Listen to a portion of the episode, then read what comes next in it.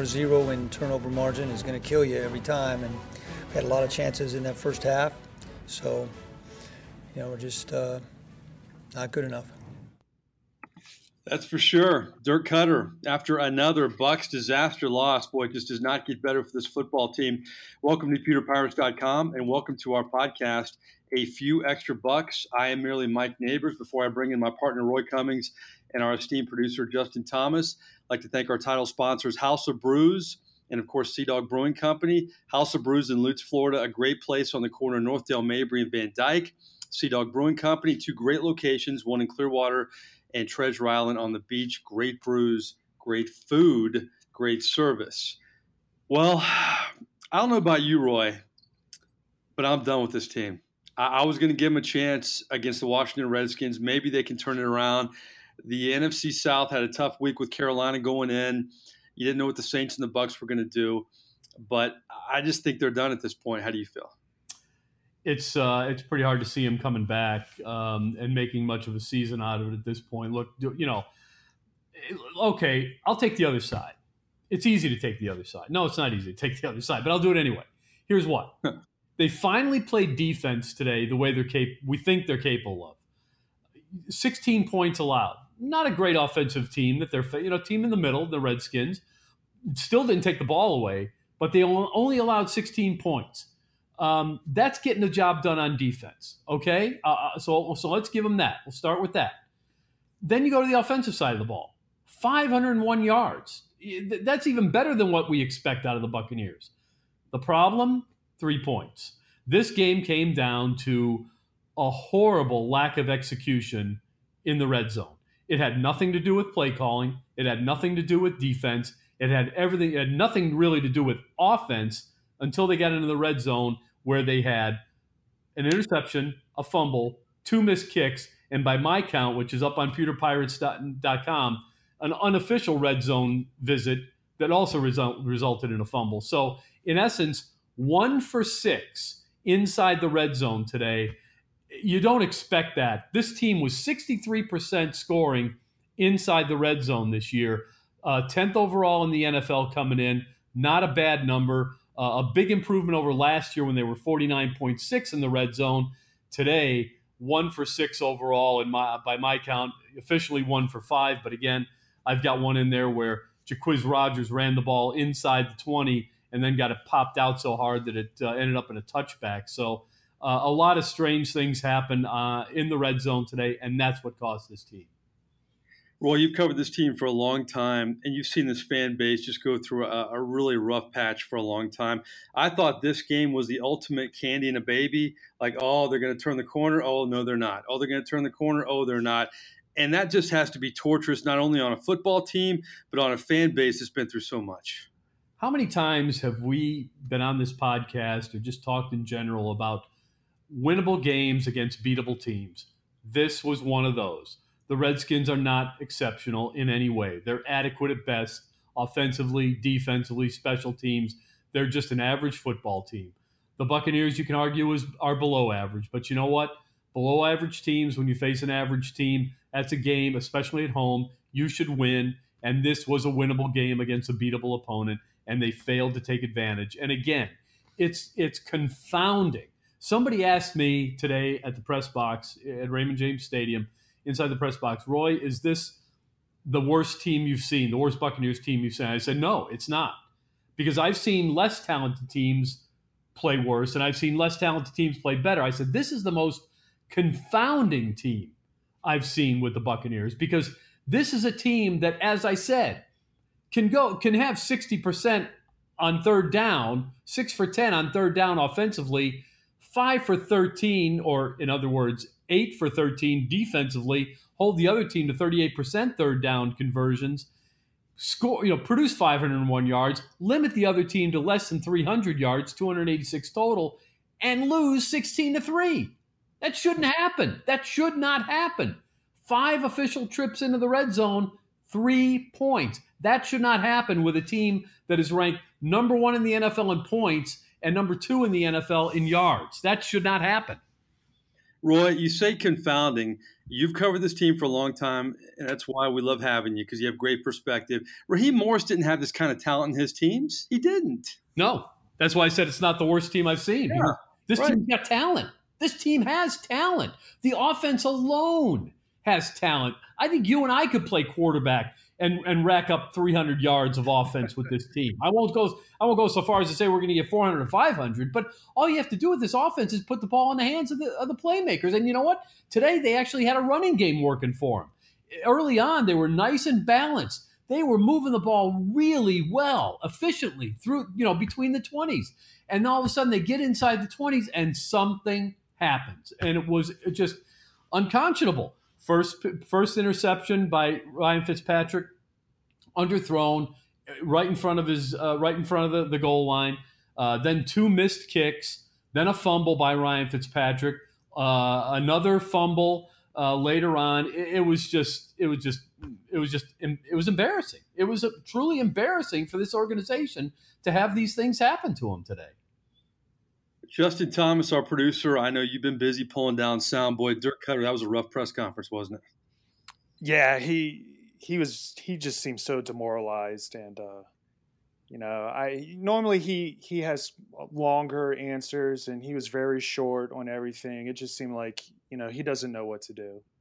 All right, let's cut to the chase. Let's go to uh, Dirk Koetter on job security. I mean, his football team right now, three losses in a row, uh, one and four in their last five games. Now three and six on the season. This was a team that started two and zero, oh, and now they're three and six. Dirk Koetter was asked about his job security. Uh, I think that's a contradiction in question. I mean, it's it starts with me and it ends with me. So that's that's somebody else's decision. Roy, Dirk Koetter obviously didn't like those questions. Nobody would, but I thought the the unbelievable discovery we had in that press conference, and you were there, was that uh, he call he's calling plays again. Todd Monken's no longer calling plays, and apparently that started in this game. You know, what do you make of all this? Yeah, I don't know why he uh, went suddenly back when he suddenly went back to um, calling plays. I don't know why he didn't explain why. My gut feeling is this on that. Um, my gut feeling is second half of the season we're doing great here offensively. Uh, probably neither one of us can screw this up. If I'm going down, yeah. I'm going down my yep. way. Yep, I agree. Um, it's I'm going to call the plays. Yep. This is what I do best. If I'm going down, it's going to be on me. And if I screw up calling plays, then I've earned my my firing. Um, but if I'm going to go down, we're going to go down doing it my way with me doing what I believe I do best. And again, this is the point where I will interject yet again that let's not forget that all the people who think Dirk Koetter is, in, is a flaming idiot and incompetent and has no idea what he's doing offensively. Let's not re- let's not forget. This is the point where I remind everybody that Dirk Koetter has orchestrated three top ten offenses in the NFL in, in his time as an NFL offensive coordinator or head coach. Okay, let's not forget that Dirk Koetter is the offensive coordinator and the orchestrator, therefore, of the most uh, potent offense in Buccaneers history. And this one will probably outdo it, maybe by a wide margin. Um, the problems that have beset this team, I think, are beyond the scope of a, of a coach. I honestly do. This team loses because of poor execution day in and day out, week in and week out by the players on the field. Um, as I left the stadium today, someone was trying to argue with me that Dirk Koetter is responsible for an interception, two fumbles, and two missed kicks in the red zone. I, I walked away and said, okay, have it your way. If that's how you want to think, I can't change your mind. Because if that's how you think, you can't change their mind. It's just like, did we learn anything from the Mike Smith firing? Now, I understand that the defense played very well today. That's great. It's the first time all year they've held the team to less than 21 points. Okay. And it was the Redskins. So I'm not convinced that the defense has suddenly turned things around. They didn't take the ball away today. I think they had one sack. Um, I have to look at the number to, to get that right. But, uh, you know, it's not like the defense suddenly came out and, and played lights out football. It, it just, it, it, was, you know, fairly efficient today, which is a change for them. But at the end of the day, uh, you know, how, how much greater were they? Not really. But they gave their defense, their offense a chance to win The offense just didn't take advantage of the opportunities it had, and it had plenty of them. Okay, this is Dirk Koetter's message to his football team moving forward now. When you get beat like that, I didn't I didn't have a great message for the team after the game. That's uh, I didn't I didn't have a great message. I mean, we we got beat, and you know we have to we have to live with the consequences. That's that's just life in the NFL, and you know we have to live with it. You know, Roy, you talk about going down swinging. All right, I don't know how you felt about this since we the three of us last spoke in these podcasts.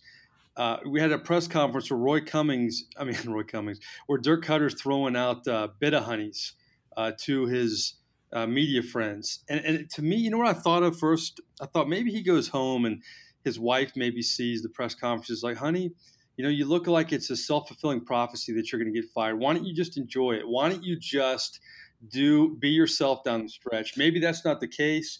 Maybe maybe it translates to how he handles press conferences, to play calling. But you know what, Roy? You mentioned it. A lot of the stuff that happened, you know, missed field goals, bad decisions in the red zone. I mean, we can go on and on and on. It feels like the guy's snake bit in a lot of ways. I got to say it. It really does. Look, I'm not. I'm not defending Dirk Koetter.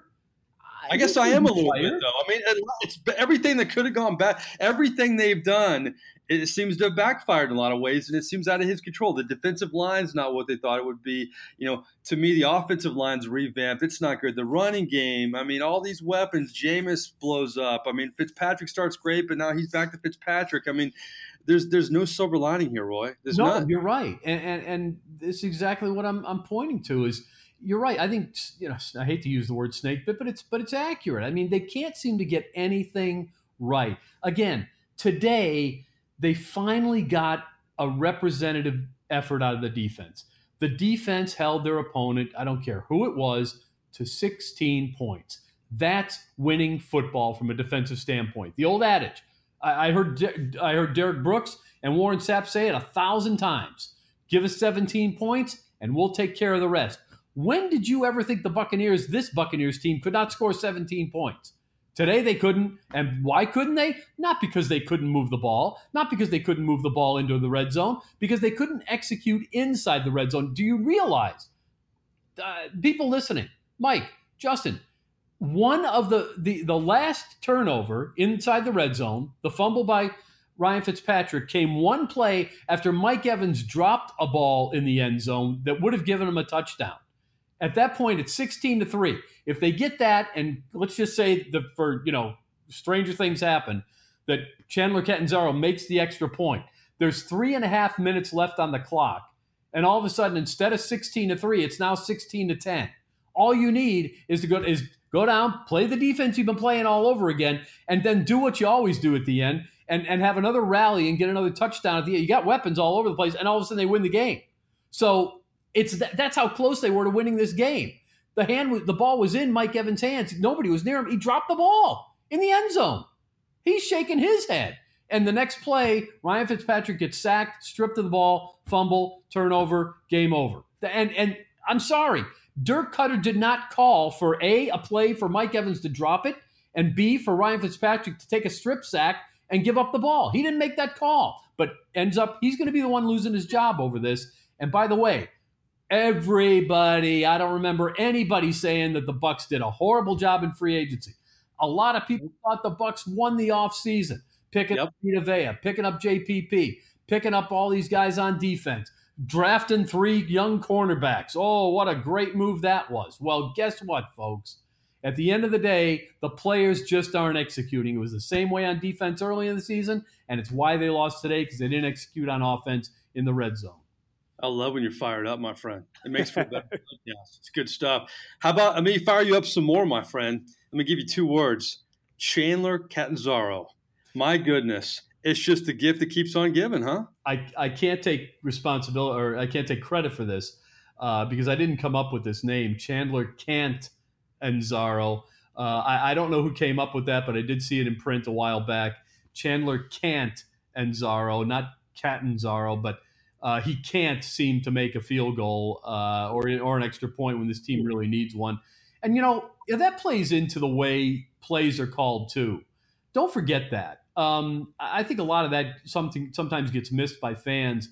and followers of teams, when you have a kicker who you can't rely on, who you don't you can't depend on, who you don't know what you're going to get from whether he's missing, by the way, today, a 30-yard field goal, a 33-yard field goal, makes the 48-yard. You know, you don't know what you're going to get out of the guy. When that's the case, it affects the way you call plays. It affects what you do when you get inside the red zone. Um, when the game is a 6-3 game, sometimes you might call it differently thinking – you know what? I, I can't count on my kicker to make a, a, a, a kick here. So I've got to, you know, I've got to run three plays here that give us our best shot at absolutely scoring a touchdown. We can't even just think about settling for a field goal. We can't get real aggressive or whatever it might be. You know, uh, it affects the way you call plays. And uh, again, I just can't come back. I just I keep coming back to the point: 501 yards of offense and three points. By the way, the first time in NFL history. We saw history made today that a team has scored, has produced 501 yards of total offense and had three points. First time in NFL history that's happened. That that says goes back to what you're saying. Dirk Koetter is just playing snake bit. He really is in a lot of ways, and and I, I, I, am defending Dirk Koetter because a lot of this stuff isn't his fault. Now, you know, he's not the perfect coach. He hasn't made all the perfect moves, but boy, he deserves better in a lot of ways than what he's received in the last month. I'm going to be one of the few of his uh, defenders, I guess. Well, let's talk uh, that missed field goal while we have. Uh, I'm looking at the sound that we have. Here's Dirk Koetter on uh, you know how demoralizing that first field goal miss by Chandler Catanzaro was. It's hard to say that. I mean, it you know it's uh, it's hard to say. I mean, that's you know definitely we we'd like to make them, but uh, it's hard it's hard to put a number on that. Boy, boy, he's really biting his lips in these press conferences, especially this one today. I mean, I would love to to get unfiltered Dirk Koetter after this. Boy, I, so many areas that are just imploding for the Bucs right now, and, one of them is quarterback. I mean, Ryan Fitzpatrick, twenty nine of forty one for four hundred and three yards, but two gigantic interceptions. Here was Dirk Koetter on Ryan Fitzpatrick. Well, we just weren't good enough as a team, and that, that starts with me and permeates down through everybody else on the offense. I mean, to, to move the ball like that and come up with three points, you know, that's just that's, you're just not going to win that way. And here's Ryan Fitzpatrick on Ryan Fitzpatrick. For me as a quarterback, I think just like everybody else, you look at it as what could I have done better, and there's a lot of decisions, you know, that I think I could have I could have made better decisions. There's a lot of things that um, you know I didn't execute, and so. Um, settling for field goals or turning the ball over in the red zone, uh, that that stuff is not good. You're not going to win games, and we weren't good enough to overcome it today. Uh, you know, and the majority of that, there were there were plenty of issues, but the majority of it falls on me. You know, Ryan Fitzpatrick, we have seen this season why he's a journeyman quarterback, Roy. And I think the one exception that we've bandied about in this podcast is Ryan Fitzpatrick's never had the weapons that he has this season. But the more we see from Ryan Fitzpatrick, we, it, I don't think that matters at this point. No, I, I, I again, I, I don't know what's happened to Ryan Fitzpatrick. Maybe he's just become Ryan Fitzpatrick again. I mean, the magic that was there for those first two and a half games has obviously disappeared. Um, he has uh, regressed into being the player that a couple of teams have decided to give up on. That you question if he's got the ability to to lead you. Because again, I mean, three turnovers today for him uh, two inside the red zone on himself. You know, 29 to 41, 406 yards, two sacks, two interceptions, one inside the red zone, a fumble inside the red zone. Boy, oh boy, that sure sounds an awful lot like the, you know the kind of stat lines we get out of Jameis Winston. Um, you know, so like kind of like, like I said last week, I don't think it matters who the quarterback is right now. Um, it, right now, it's it's beyond the it's beyond in my opinion it's beyond the coach it's beyond the quarterback in a lot of cases. It's really it's up to a lot of other people on this team who just aren't getting the job done. And uh, look quarterback's one of them obviously and people want to blame the coach for not having the team prepared. Or you know i saw that cliche thrown out there by somebody on twitter. Um, you know it's it's just it's just mind-boggling. It really is. And i don't know if ryan fitzpatrick is starting to feel a lot of what Jameis Winston felt, which is that if I don't get it done, nobody will. Um, but I think there is some of that here with this team and with this quarterback situation. Me, um, I would go back to Jameis Winston now. Um, I think you brought Fitzpatrick in to allow Jameis an opportunity to watch a little bit from the sidelines, hopefully get his mechanics corrected. Um, you know, I don't know if that's happened to practice. Only the coaches can tell us that. Um, but at this point, I think you need a spark. And I think Jameis Winston could possibly give this team a spark. Right now, Ryan Fitzpatrick is not doing this team any favors. Um, much like Jameis Winston, he's moving the team down the field. And when they get to where they got to be and they really need a big play, uh, it just isn't there. So uh, that's a tough spot for Dirk Koetter to be in. But um, if I were him, I would I would go back to Jameis and see if that can get you going. Let me ask you this, Roy. If Jameis Winston gets hurt, I agree. I would put him back in there, but I'm not the one who's going to have to pay him $20 million if he gets hurt. Would the Glazers tell Jason Licht, listen, we don't want this guy in there the rest of the year? I don't think they, well, they could, uh, but I don't think they would. Um, the Glazers have, from what I've heard, they're not afraid of the $20 million uh, price tag on Jameis for next year. Uh, I, I, think they still believe in Jameis a little bit, to be honest with you. Uh, maybe more than they believe in Dirk Koetter or some of the other players on the team. Um, I think they feel like they've invested in a quarterback. They've got one who's who just needs some time. You know, I saw some, some interesting stuff today, um, and I know I'm getting away from your question, but my, the bottom line is I don't think the Buccaneers are concerned about the price tag for Jameis Winston. I, I don't think they they believe that way because uh, one thing the Bucs could do next year is draft a quarterback, say in the second or third round. Uh, you could keep Ryan Fitzpatrick. Um, again, you're not devoting a lot of money to the quarterback position. Uh, Jameis Winston will be 20 million. Fitzpatrick, if he's making four or five, uh, add it all up, even with Ryan Griffin or with a young quarterback that you draft, like I said, second or third round, uh, you're still not paying as much as some teams are to quarterbacks uh, in this league. It's a position that averages about, you know, 20, what, 23, 24 million dollars uh, for one guy. So, um, you know, it's, it, I wouldn't be too concerned about paying the average there. Uh, so, so I don't think they are. But, you know, I saw some things today. Uh, Jameis Winston has fewer career interceptions at this point in his career than about eight quarterbacks who are guys like Fran Tarkenton and Peyton Manning and you know Brett Favre, guys who were going to the Hall of Fame or in the Hall of Fame, you know, and it's just I just think it's way too soon to give up on on Jameis Winston. He he got into a slump this year after missing three games. I, I think it's time to see what else he's got and just tell him, you know what, just go out and play. Just just go out and play. Good stuff out of you, Roy Cummings. Uh, well, listen, uh, before we head out of here, Justin, you know what time it is. Here we go.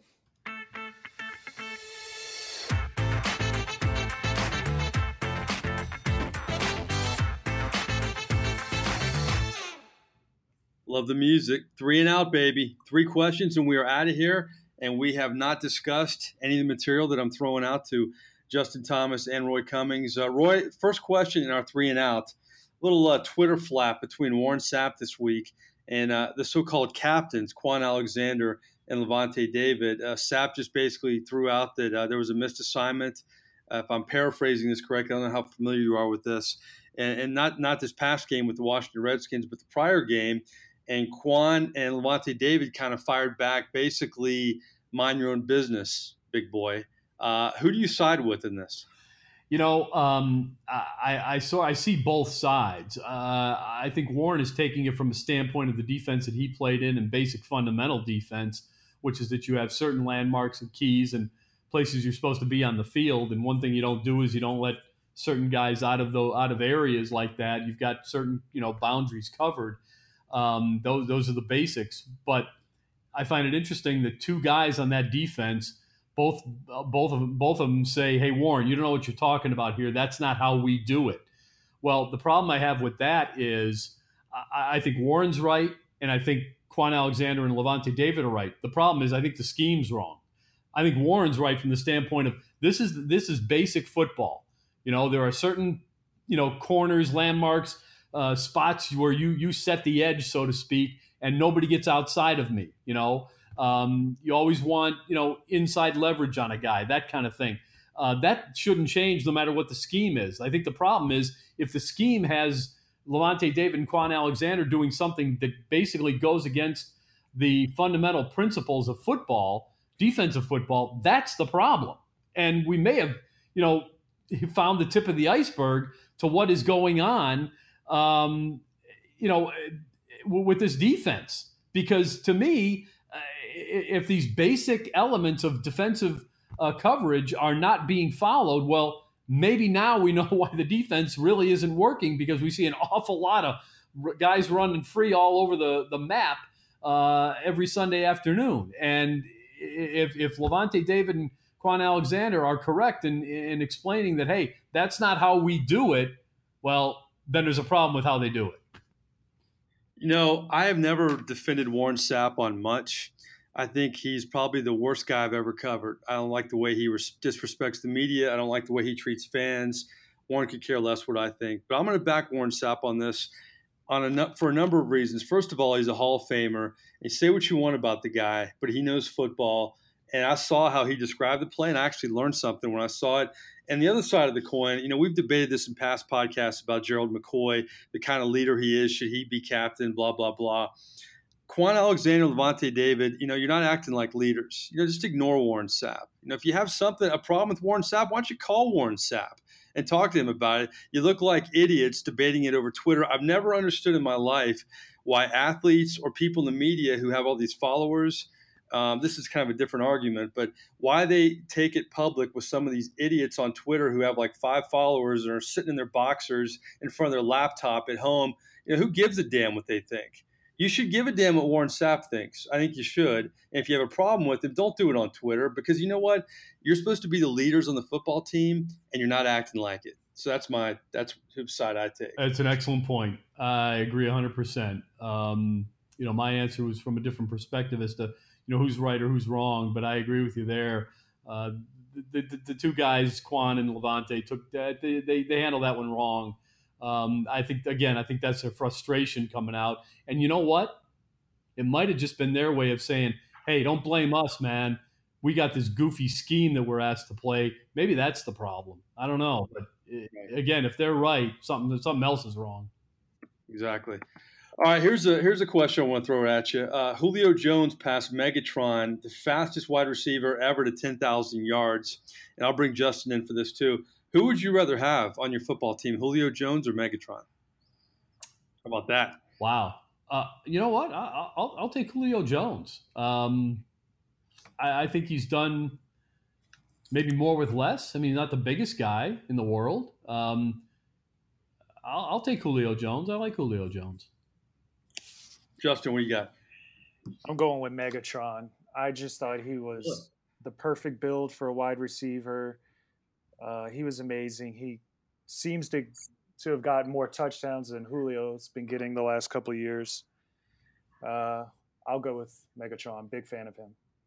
You know what's funny about that, guys? How good both of those receivers have been, and they're you know obviously generational guys, the tops of when they played but they're not even close to sniffing Jerry Rice's record. Oh, that just shows how, how good Jerry Rice was. Um, I like Julio Jones. He doesn't score enough touchdowns for me, but the thing I like about him is he can do everything as a wide receiver, and that's hard to find. Uh, he could do it all, and he, he always finds a way to get open. And I, I think, I don't know, you know, Megatron retired early. Kind of, I guess if you're in Detroit, that's kind of the way it goes with Barry Sanders and a lot of those guys. But I, I just think like Julio Jones um, I, to me is more complete. But I'll tell you one thing, and I should have included this guy. I think Michael Thomas, when it's all said and done, it's going to be interesting to see what, the numbers he's putting up in New Orleans. I mean, he put up more num- the more numbers than anybody after their first two years in the league, and he doesn't have any other options. Kind of like Julio Jones in Atlanta, doesn't have a lot of other options, and he keeps putting them up in New Orleans. So Michael Thomas is a guy maybe I should have thrown in there and it makes me feel old because he's Keyshawn Johnson's nephew, and he's lighting it up right now for the Saints. All right, my last one. You guys know how we like to go a little uh, different here. We're going to stick with football, but I'm going to ask you, who's your favorite announcer for play-by-play um, if, uh, among these three guys? You got Pat Summerall, Curt Gowdy, or Al Michaels. You know, I I sure like Pat Summerall a lot. Curt Gowdy was good, except I always, I, I swear to God, I always thought he was going to strangle that microphone. Nobody's ever held a microphone tighter. You could see his hands going white from holding it so tight. Um, so uh, that was my. But you know what? Al, I mean, Al Michaels is that rhymed, by the way. What's that? That that rhymed. Yeah. By the way, Al Michaels has got the call. Do you believe in Yeah. miracles? And Yep. Was there a better moment? I mean, might have been the greatest moment in sports history. You know, American sports history. Do you believe in miracles? The the U.S. hockey team in the 1980 Olympics. What a moment! And he nailed it. He nailed. Now, I he had I it was tape. You know, he, he knew it was coming, but uh, he nailed it. He nailed it. Yeah. you know what's funny about that is he hadn't called that much hockey before he did that either. No, no, and and but he, you know, he knew enough about the game. Uh, yeah, I mean, it's a, that's a that's a great uh, question, and it's a tough call. Um, but I'll I'll- I'll take Al Michaels. I and and the reason I'll, you know what? Here's the reason I'll go with Al Michaels. Pat Summerall didn't do really anything other than football. Curt Gowdy did a lot of stuff, but that microphone, that poor microphone, and then Al Michaels, he's he's done a little bit of everything. Yeah. more well rounded, more well rounded. I'm with you. What do you got, Justin? I agree with Roy. Big fan of Al Michaels. I enjoy listening to him. Um, I like him the best of the three. Kumbaya group hug, guys. I love, love, love Al Michaels. All right. You know, when you hear Al Michaels, it, it goes back to I don't know if it's I Believe in Miracles or you know I was a huge baseball fan growing up. Monday Night Baseball. I used to love Monday Night Baseball because you didn't have a lot of games, and that voice always resonates with me. It's a big deal when I hear Al Michaels. Something big is going on, and I love the fact. I mean, what a great career he called the Big Red Machine before he even made it to the network. And then when he makes it to the network, he has all these marquee calls. I mean, he did the Earthquake series with the Oakland A's and, and the Giants and all that stuff. So I love Al Michaels. I don't really, I don't really know too many people who don't like Al Michaels, and why I, I'm not real familiar with Curt Gowdy. I wanted to kind of touch all the generations there, but Pat Summerall was okay to me. He just, there's nothing. I don't know. It was more.